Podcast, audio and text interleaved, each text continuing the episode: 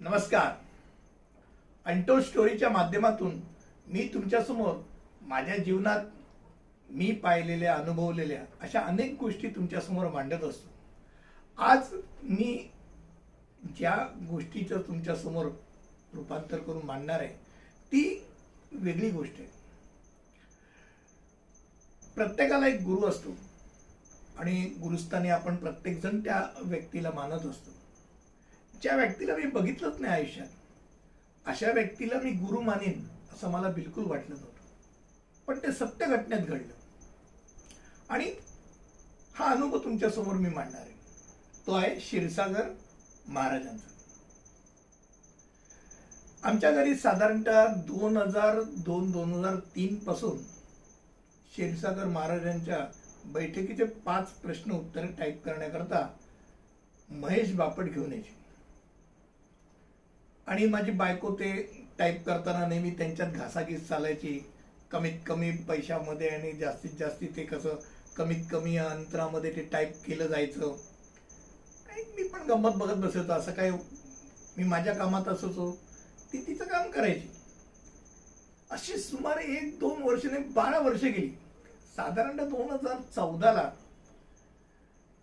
माझी बायको मला तिने हळूच करून विचारलं एक दिवशी की मी हे जे टायपिंग आहे सत्संगाचं ते फुकट केलं तर चालेल का? म्हटलं कर. कारण का त्याच्यावरती काय अवलंबून नाही.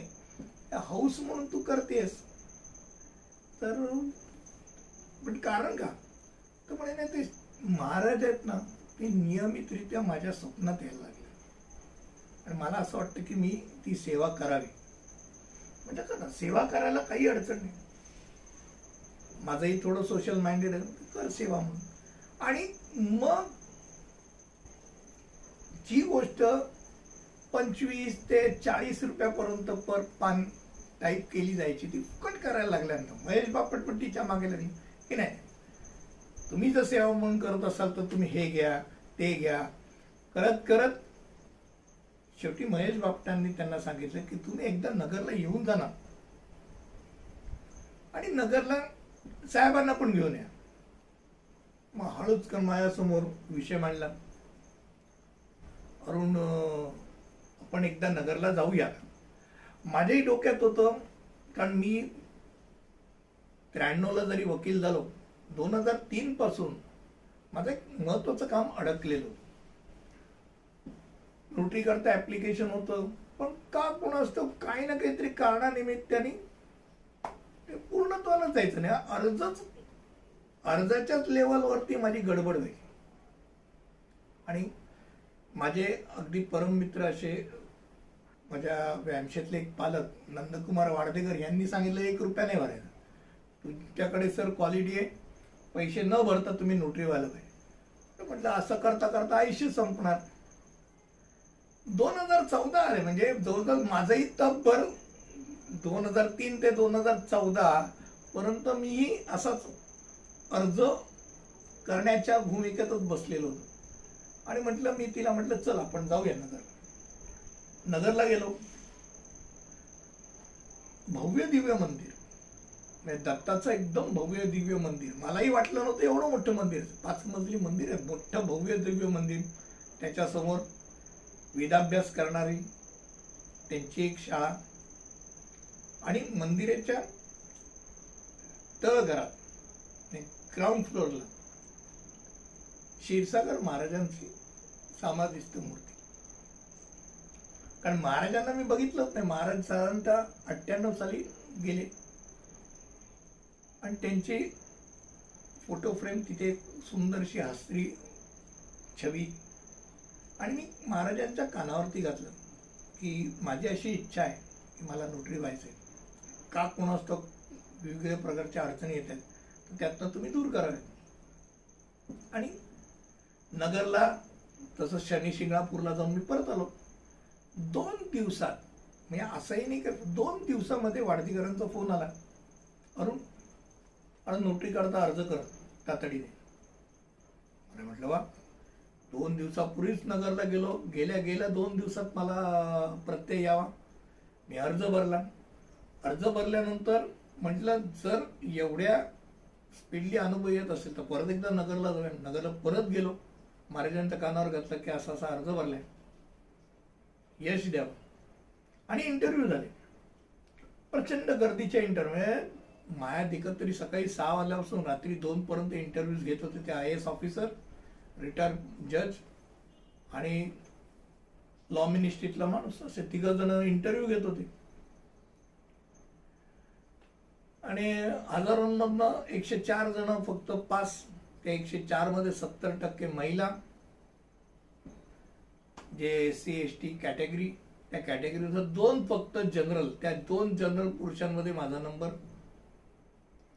पास झालो परत नगरला गेलो आणि तुम्हाला गंमत वाटेल की त्यानंतर विविध कारणानिमित्त मी नगरला त्या मठात जातच राहिलो. म्हणजे त्यानंतरचे दोन वर्ष अशी अवस्था होती की खो खोच्या स्पर्धा शेवगावला कोणतरी पोरगा बिचारा शेवगावचा पोरगा ठाण्याच्या स्पर्धेच्या याला अपघाती निधन झालं म्हणून त्याच्या स्मरणार्थ स्पर्धा झाली. पंचशिबिर झालं. बरं मलखामचं नगरला एजीएम झाली नगरला इलेक्शन झाली.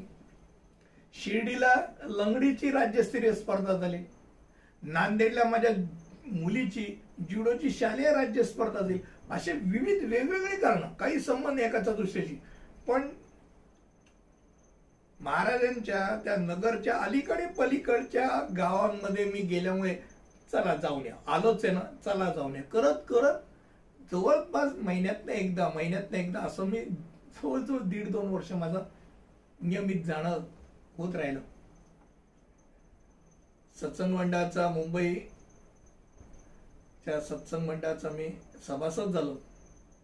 आणि आनंदाने त्यामध्ये कार्यकर्ता म्हणून मी काम पाहू लागलो. मला पुस्तक सेवा ही खूप आवडते. महाराजांची त्यांनी जे बोलत गेले ते लोक लिहित असायचे. आणि ते लिहून त्या लिहिलेल्या न पुस्तकं जी काही निर्माण झाली फार अल्प दरामध्ये पुस्तकं उपलब्ध आहेत. विविध विषयांवरती महाराजांचे त्यांचे विचार त्यांनी मांडले आणि ते विचार लोकांपर्यंत पोचवण्याकरता माझ्याकडे मी ऑफिसमध्ये नोटरी झाल्यानंतर महाराजांचा आणि स्वामी समर्थांचा फोटो आत्ताही तुम्ही माझ्या मागे बघताय दोघांचे फोटो आहे. आणि घरातही आहे आणि ऑफिसमध्ये आहे. त्यामुळे ऑफिसमध्ये एक प्रकारचं वेगळं वातावरण नियमितरित्या राहू लागलं. माझ्या ऑफिसमध्ये क्षीरसागर महाराजांचे अनेक भक्त आले की पहिल्यांदा महाराजांचा फोटो बघितल्यानंतर मला आमची चर्चा वेगळ्याच दिशेला चालू व्हायची. गप्पा मारायचो.